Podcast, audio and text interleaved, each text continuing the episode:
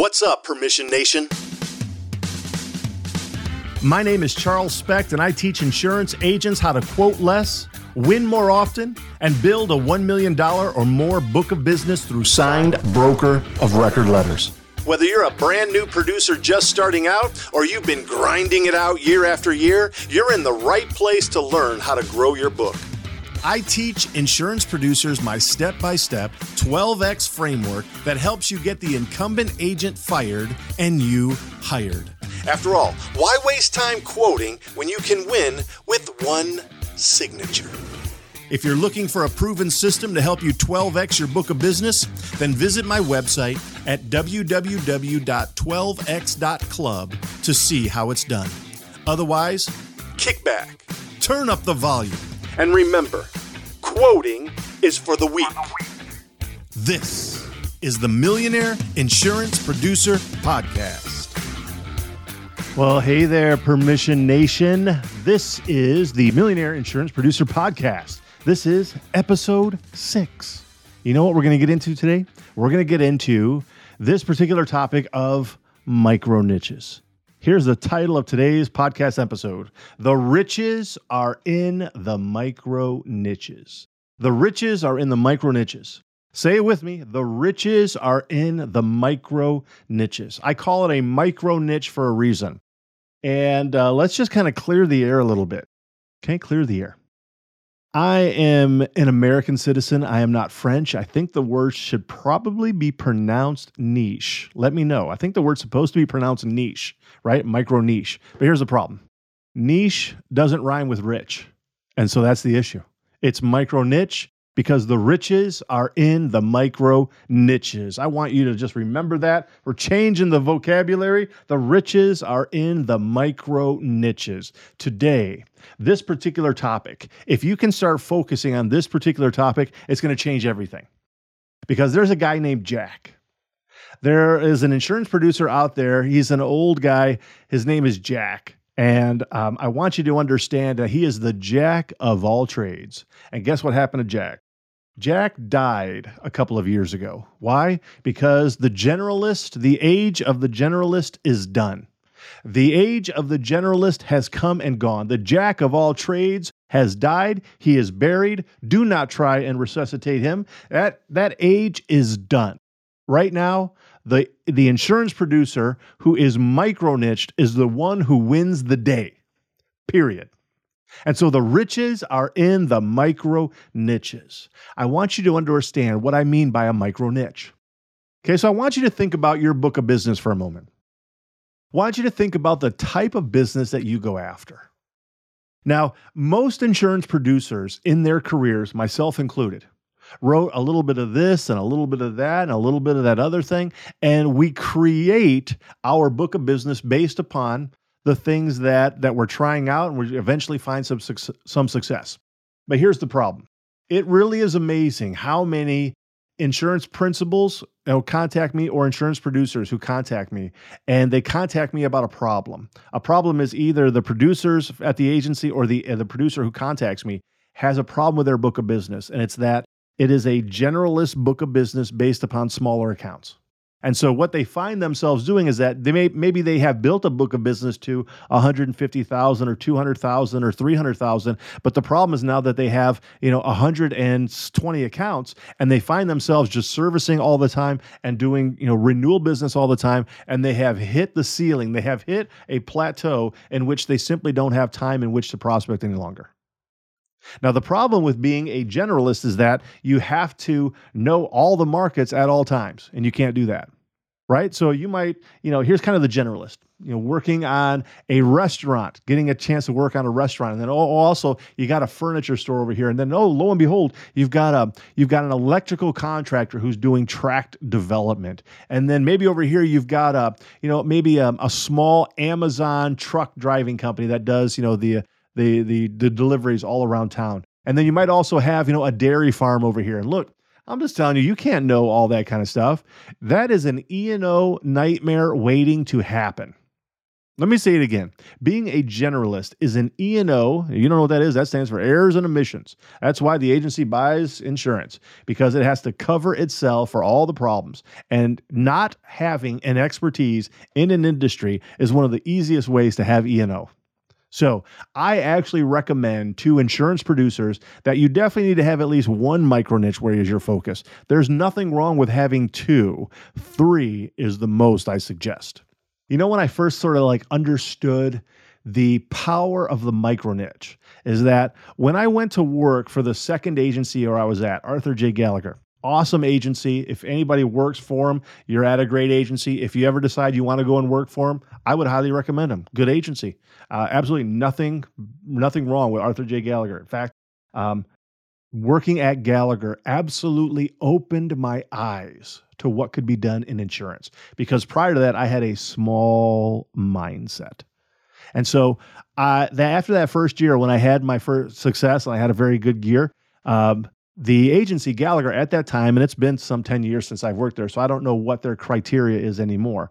But at that time, they had an, an annual banquet every year and you had to write at least $300,000 in new business um, revenue in order to be invited to this uh, annual banquet. And so all the producers from all over the you know the world, um, from London and all over the place, Europe, they would all come in if they had um, that book of business. And so you'd have lots of people who had 300, 400, maybe a 500, 600,000 dollar year where they wrote that much business. But man, I was amazed at some of the producers who were writing a large amount. You know, there were producers who were just consistently writing a million dollars or more every single year. You know, they would write a million this year, and then they would write a million the next year, and they would write a million the next year. And some of these producers, you know, had a three, four, five, six, seven million dollar book of business, which really, even today, it blows my mind. I mean, I can't even imagine that. Their book of business was more than the average insurance agency out there that might be considered a middle market, middle sized, medium sized agency. It's amazing. It's amazing what can be done. And here's the thing what really expanded my thinking about the power of a micro niche is that during that banquet celebration, the people who were like the top 10, like they would call them out, like these people didn't know who they were beforehand. So they would call them out, you know, Bob and Samantha and Jane and Rick, right? You know, they would call these people and, you know, they would mention like what their book of business was the top, the top 10. And then they would get to like the last two and then they would just call them up. They wouldn't say like what their book of business was, and they was kind of like drawn out. And then you know they would announce who wrote, you know, what was number two and what was number one, and you know they were well over a million dollars each. Pretty amazing. But here's the thing I remember the MC at the event who had the microphone. He was kind of like going down the line. He was asking them, you know, what was their secret to success? Why did they have success that year? What kind of business did they go after? And I just remember like sitting there, like just watching these people, like, man, that's a huge book of business. I was like, remember, I was about 24 years old and I was just in awe. Like, uh, wow, this is huge. They are they are making more money than professional athletes, right? So much more than uh, attorneys and doctors. And, you know, what what was amazing at that time is that the MC was going down the line and asking them what kind of business they wrote. And, you know, the person would say, I just remember this I write property insurance for franchise restaurants around the world. Uh, wow. She just writes property insurance for restaurants around the world. That's what she does. She just works on very large franchise restaurant accounts and focuses on the property. That's her main thing. That was her area of expertise. She wrote the other stuff, but her main focus was that. I remember like this one guy, um, his focus was women's clothing manufacturing. I don't know how he ended up on that, but that was his thing. He knew women's clothing manufacturing. Another one only wrote commercial shopping centers basically large malls, if you will. That's all he did. That's all he did. And there was a reason why they had that large book of business because they weren't generalists. Generalists do not get a lot of broker of record letters because there's no reason to trust them. They don't even know what the marketplace is, let alone what the exposures are for all of those different types of businesses. But when you are micro niched, you are such a pro such a pro because just as an example, that one producer who did the women's clothing manufacturers, that one producer, um, he actually knew all the different companies that did the manufacturing for the actual machinery that put it all together. So that if there was ever a problem with one of his clients in regards to the machinery, he knew who to go to. He knew who the people were that actually worked on it. He would actually work with all of these different companies and his prospects. That if there was a company that was looking for a CFO, looking for a new CFO, he actually knew all the people in the clothing manufacturing industry, and he was able to actually refer people in to become the CFO or the chief executive officer or whatever. Like, you can't make that stuff up. You either know it or you don't know it. And I just want you to understand if it was the difference between me as the producer for a women's clothing manufacturer and that guy that guy wins 100 out of 100 times. 100%. If it's you versus that guy, you lose because he knows that industry. In the same way, it can be a thousand different industries, 10,000 different micro niches. And if you are singularly focused in your micro niche, you're going to know all the main problems that they have. You're going to know what's happening in the industry. You're going to know which carriers are actually writing it. You're going to know all of those things. You're going to have a timeline of services that is focused upon that particular micro niche, and it is going to separate you from the competition. The riches are in the micro niches. Why? Why are the riches in the micro niches, Charles? Because being micro niched allows you to do a few different things. It allows you to write significantly larger accounts. Listen to me. Being micro niched allows you to write significantly larger accounts. If you are a generalist, that's not necessarily true. You're not going to be able to write larger accounts all the time. But being micro niched separates you from the competition. And I guarantee you, all of those producers out there who are like at that banquet writing the million dollars, they don't go through quoting processes, through the quoting process with with with prospects. Nope.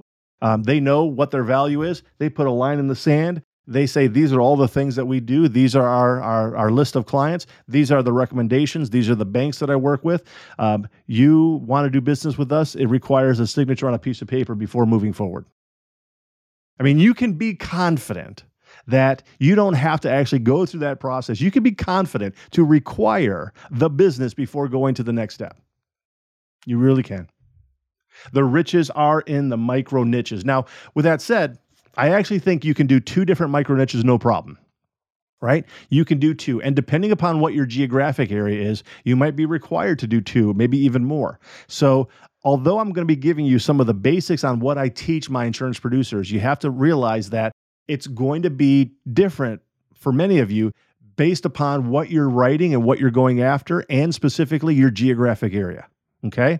Now, Another thing, I want to say this to all of you employee benefits producers out there. Listen very carefully. I'm talking to you. All of you employee health benefits producers out there. You're my clients. I love you. Um, about 35% of my clients, by the way, tend to be employee health benefits. Um, the other, I'd say 60% are uh, commercial property and casualty, and then about 5% or so are personal lines. That tends to be my clients. What I hear from the employee health benefits producers more often than anything else is they don't want to be micro niched. They don't want to be micro niche. Why? Because they can write anything. Doesn't matter.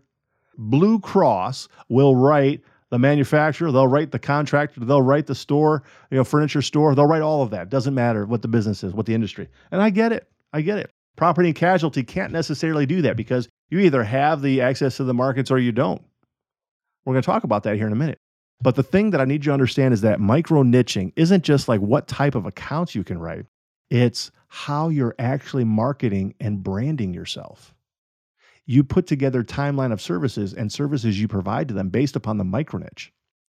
And so here's the thing. This is why micro niching is also very important is every single one of us, and you included, every single insurance agent that is out there has a limit to the capacity of what he or she can actually do.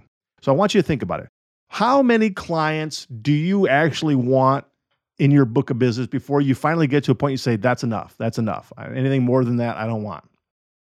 I once spoke to um, an agent down in Southern California, lived over near Santa Barbara, and he actually had, I believe it was 13 clients, and his book was about $1.1 million of revenue. He basically wrote cities and he had 13 cities that were you know averaged around like 80 85000 dollars of revenue whatever it is and he had a 1.1 million dollar book. He said charles i don't want 14 clients. I can't handle 14 clients. The type of clients that i have right now is what i can handle great that's one of the beautiful things about being an insurance producer is you get to build what you want to build but you have to understand everybody has a ceiling and that ceiling is going to be different for each person based upon a lot of different factors such as the geographic area that you live in if you live down in southern california or New York, you have access to a lot of bigger businesses than compared to maybe if you live in South Dakota. Nothing against South Dakota. It's just that I know there aren't that many mega businesses out there. The geographic territory in which you live in is different. Totally get it. We can overcome it. I just want you to bear with me. Every single person has a ceiling. And once you hit that ceiling, you're done. And so, if you have a lot of clients that are very service intensive, such as, for example, service and repair construction companies, if your book of business has a lot of service and repair construction companies, you're likely going to spend a lot of time servicing. You and your team are going to spend a lot of time issuing certificates. There's going to be a lot of claims. There's going to be a lot of turnover. They might have a, a very uh, bid sensitive mindset where you are always having to bid on your accounts and your clients. You might be losing them just because of a bid process and so forth. It's going to take a lot of your time. But if, for example, you're writing I don't know, self storage accounts or you know some kind of a property account, lessor's risk, something like that. You write it, and then basically like you're done.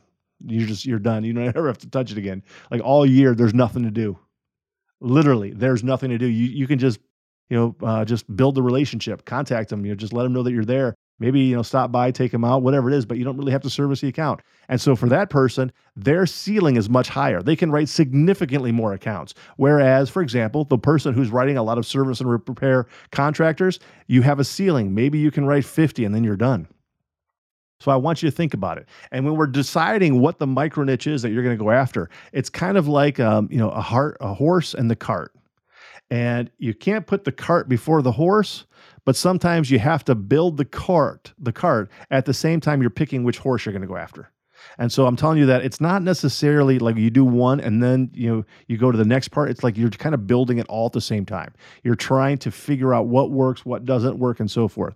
And so I usually tell my clients to remember the word pivot. Are you a local insurance agent struggling to find markets for your clients? Look no further than Nationwide Brokerage Solutions. With over 200 carriers, their comprehensive options give you what you need for your customers' ever changing needs. With NBS, you can confidently offer a wide range of options to better support your customers and grow your business. So don't settle for less, do more with NBS. For more information about nationwide brokerage solutions, visit nbsbrokerage.com. That's nbsbrokerage.com. And by the way, tell them Charles sent you. pivot, right? Remember that old Friends episode? Look, I'm kind of dating myself now, but back in college and so forth, would watch those Friends episodes, and there was this episode. They were trying to carry this couch up the stairs and they couldn't get it, and they kept yelling, pivot, pivot. And I want you to remember that word pivot because what I basically mean by this is that you can go after a few different micro niches that you think are going to be really good for you. And we're going to dive into it. But if you're not getting any traction, you're not getting traction, it would be foolish to continue going down that path. And so we're going to pivot. We're going to go to something else. And so we will find the thing that works for you based upon all of these different factors. Okay. But you just have to remember that if it doesn't work, you can always pivot. You can work one no problem. Like those people that had the million dollar plus book of business, the $3 million, 4 million, like some just write airports. They just write airports. That's it. They just write airports. Some just do schools, they just write schools. Some just do municipalities, and some just do uh, women's garment manufacturing. That's all that they do. Those people who are micro niche tend to have much bigger books of business. And so the riches are in the micro niches, hands down. Generalists simply can't compete on that basis. It was like that in the past, but jack of all trades is dead. He's dead. It's a different world, a different industry we live in. You either need to conform to it or it's going to swallow you and spit you out. The riches are in the micro niches. And so we're going to pivot. We're going to start maybe um, what I would tell you is that begin by making a list of all the different things that you think that would be interesting to you. There's no reason why you can't start there. I mean, why not go after stuff that's fun? Why not write business that is your passion if it's good business and profitable business and big enough? Right? Um, I know of an insurance agent, an agency that eventually created an entire um, tennis club niche because one of the agency principals and a few of the producers just loved playing tennis. And so they just decided to start writing tennis clubs all over the place so that they could go and visit all of these nice tennis clubs and they would play tennis there and then they would talk business. And they just wrote a ton of tennis clubs because it was a major passion of theirs. And the premium was good enough so that they could make a very good living doing it. Awesome. That's great. Nothing wrong with that. You know, I have other people who are you know they go after maybe something in a nonprofit uh, sector because they have a passion for this particular nonprofit. And so they go after that. No problem. But i want you to understand that your passion or your hobby doesn't necessarily have to be your career. That doesn't need to be the business you go after. Okay? I want to say this sort of like tongue in cheek. It's true but it's not true. You know what i'm passionate about? Passionate about making money. Period the money that I make will support my passions. The money that I make will support my hobbies. The money that I make will support my wife, will support my kids, the money that I make will send my kids to college. The money that I make is going to allow us to buy the house we want and the vehicles we want. And the money that I make will allow us to go on the vacations we want. And the money that I make will allow me to be able to give to the charitable organizations that I want. And the money that I make will be able to allow me to support missionaries and ministries in the church in which I attend, right? So I have a passion for making the money so that it can support the things in which I am am wanting to actually be a part of. And so where I'm going with this is that you don't have to go after something that you particularly love as an industry because it might be a really good thing that you're passionate about. It might not just be it might just be not a very good place to have as your micro niche. I have lots of clients that they go down that path of like trying to write something, for example, in a certain nonprofit industry, but they just don't get any traction from it. Why? Well, it's just because it's not the right fit for them. It's not bad.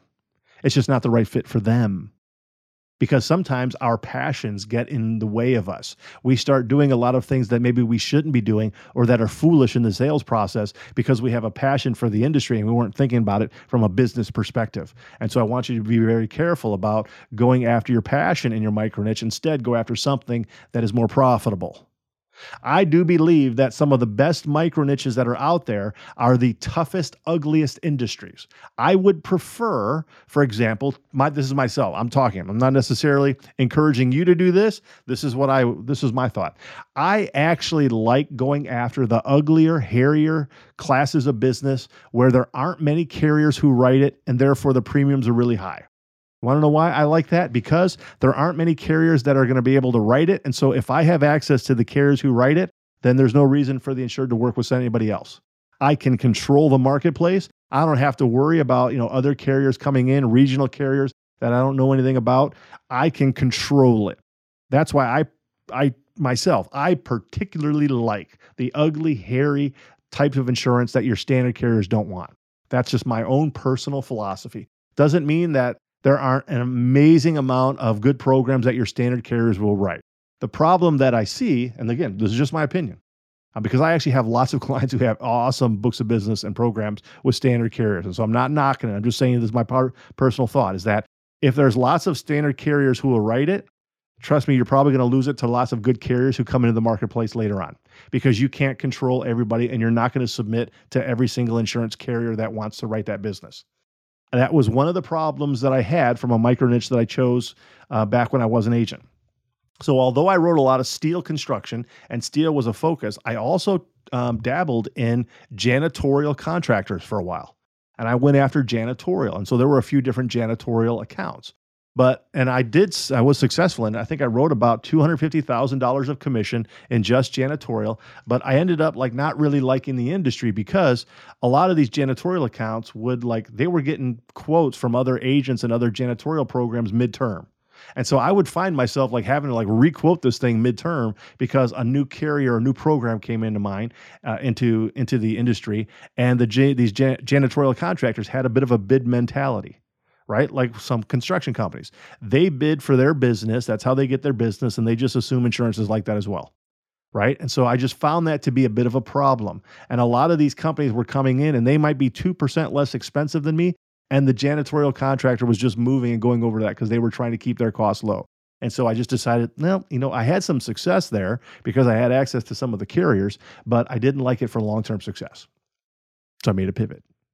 Everybody can pivot. You can pivot anytime but you need to figure out some things. And so this tends to be the second module that I work with every single one of my coaching clients in, and it's in my digital course, which is Millionaire Producer School. Uh, you can go to millionaireproducerschool.com. You can check that out. Go to my website, permissiongroup.com. Go to the buy now button, and you can purchase that. Um, and it explains, you know, all of these things. The first you know the first uh, module second module third module and so forth. But the third one talks about micro niches. The riches are in the micro niches. Here are some of the main things that you need to think about when you're deciding whether or not this is going to be a really good industry for you. One the size of the account. You will always make more money by going after larger accounts. Please if you've been writing small accounts stop it. Stop that nonsense right now. You know what smack your hand. Don't do it anymore. Tell yourself that you're much more of a professional than that. Leave that business for the next guy. There are fewer competitors for the larger account. Let me say it again. There are fewer competitors writing larger accounts. Why? Because most producers suffer from a small mindset. They think that they're not good enough, they don't have enough services, their agency isn't good enough, so they just don't go after larger accounts. I'm not saying you have to go after airports right off the bat but you can go after larger accounts. You're just going to end up doing better. So the, the one of the issues is that when you're looking at the niche itself, um, is it something that is large enough? Okay, something that is large enough. So here's another mistake that I made earlier on in my um, sales career as a producer. Um, I started doing a lot of association business. I love association business, and I would always encourage you to find some associations to become like the endorsed agent for them. Um, so I started doing a lot of pitching to different associations just to see who would bite. And I ended up having this one, which ended up being kind of a neat little association, but it wasn't something that you can build a book on. And it was an association of, I think, resume writers. So it would be like career counselors, people who counseled career people. Uh, they would help them put their you know resumes together and so forth. But the premium ended up being something like you know eight hundred dollars or thousand dollars for their their uh, professional liability insurance you know, for them. And so it wasn't something that I could do, um, but my account manager did it. And so, you know what? We just wrote it with like one carrier. If it fit, it fit great. I never touched it. Once I got an email from somebody who was interested, I said, Hey, great. You know, I'm going to have such and such put this together. She's going to work with you from start to finish and make this happen. And so, a fair amount of business was written in that program just with the account manager, but it was small. It really didn't work. And so, it's not something that a producer can build a book of business. If you're an agency principal, I would encourage you to do that. You can set up a small business unit to go after that, and you can write that business very profitably because you get get to keep then the lion's share of the commission. You're not having to share it with a producer. And so you can write that, you can automate it, you can create a program where uh, with associations that are small and it'll be very, very profitable. But for producers, it's not the right answer. So you need to make sure that there are enough accounts of the size that you want. So when you look at your geographic territory, which is another one of the variables, we have to look at the geographic territory that you're willing to prospect in.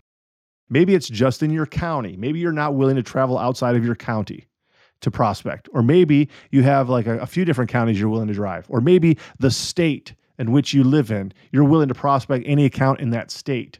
Um, there is a particular insurance agency called the Mahoney Group. Love the Mahoney Group. I actually do a lot of work with them. I am now their vice president of sales. Um, I encourage you to check them out. They are an amazing agency, mahoneygroup.com. Um, one of the reasons why I have chosen to be a part of the Mahoney Group and help them as their vice president of sales is because they do something that I have never seen any other agency do very well. And it's that the producers at the Mahoney Group are fearless in regards to prospecting and writing business in all 50 states.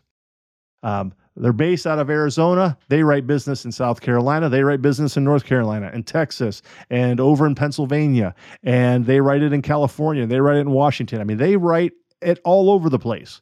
They are focused on certain niches and they're killing it absolutely killing it. And so I just love that particular mindset. I love the, the philosophy of that, which is why I'm happy to be a part of the Mahoney Group.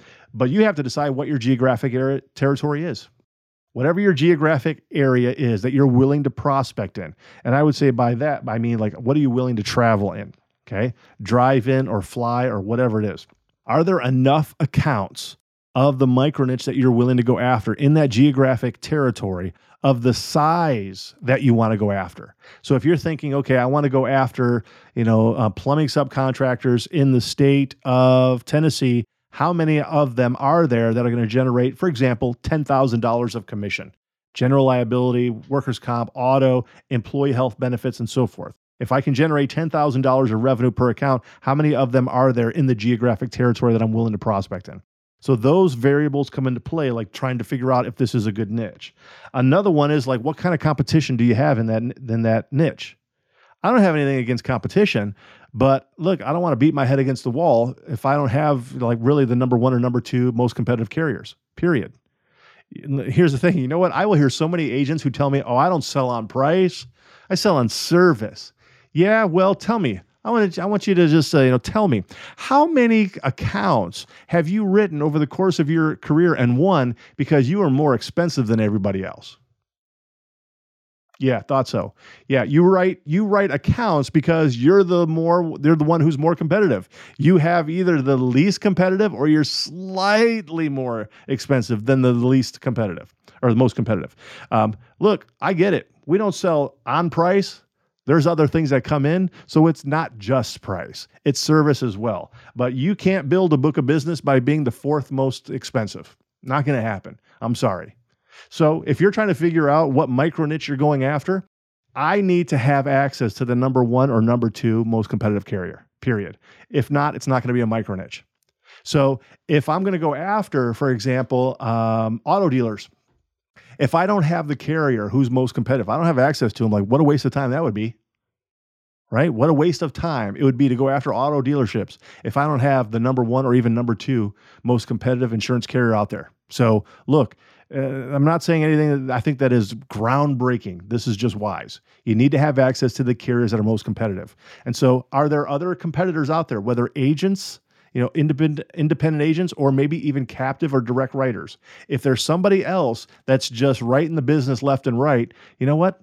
Pivot. Find something else. You don't have to go after that. There's 10,000 other things you could go after. You don't have to go after that. So we need to be able to find in regards to the competition. Is there competition out there that simply, you know, makes it too difficult for us to be successful there?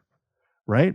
Look, just find the type of industry where you have access to the number one and number two carriers. There's plenty of them out there.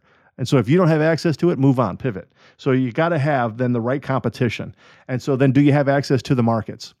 Look, you might really want to write, for example, um, nonprofit, developmentally disabled um, companies, organizations. But if you don't have access to carriers that are going to write that, sorry, it's not going to work for you. Okay, same thing. Like you might want to write self storage, or you might want to write auto dealerships, or you might want to write, um, you know, condo associations. But if you don't have the carriers that write it, too bad. Pivot. It's not the right place for you. Um, another thing to take into consideration is, you know, do you have, um, you know, do you have enough in your prospecting territory? It might be a really good thing. You might have a good fit for the number of accounts. Um, or, or you might have a, you know, a few different accounts that are of the size that you want. But if there's just not the number, move on. Right. So, like, normally I'll have, as we start going through this, I'll work with my clients, like coming up with some ideas and, and territory and so forth. But if there's only 14 accounts in the state that are of the size that you want, probably not a good fit. I usually tell my clients that I want you at least to have 600 prospects, period. And so we might have to create four micro niches to get it there. That's fine, but we need to be, we need to be able to have at least 600 to actually work. I think 1200 is probably better.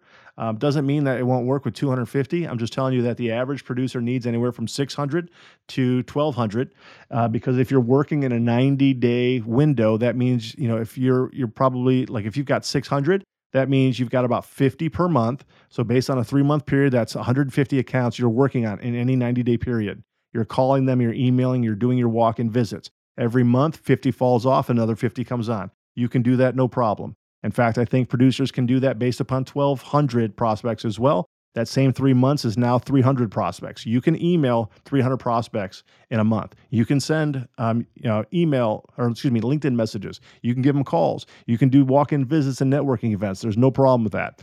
The problem is if you don't have enough prospects, that's the problem. If you don't have enough prospects, you're either going to have to add a micro niche into it, or I would say pivot, find something else.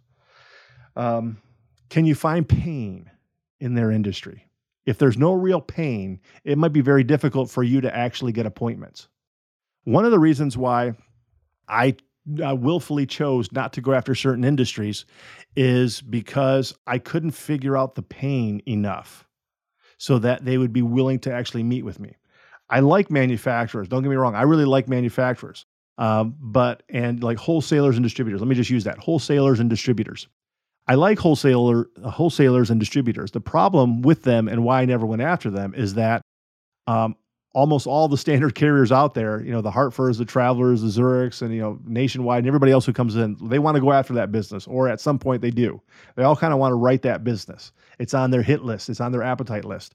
Um, and the problem is that those accounts tend to have lots of options there's lots of standard companies out there that will write it. And so there just tended to not be maybe enough pain because access to the markets, you know, and having a lot of carriers that were writing it kept the premiums low. And so there wasn't enough pain for them to actually go after, uh, for them to want to meet with me. And so you need to be able to find the pain find the pain, right?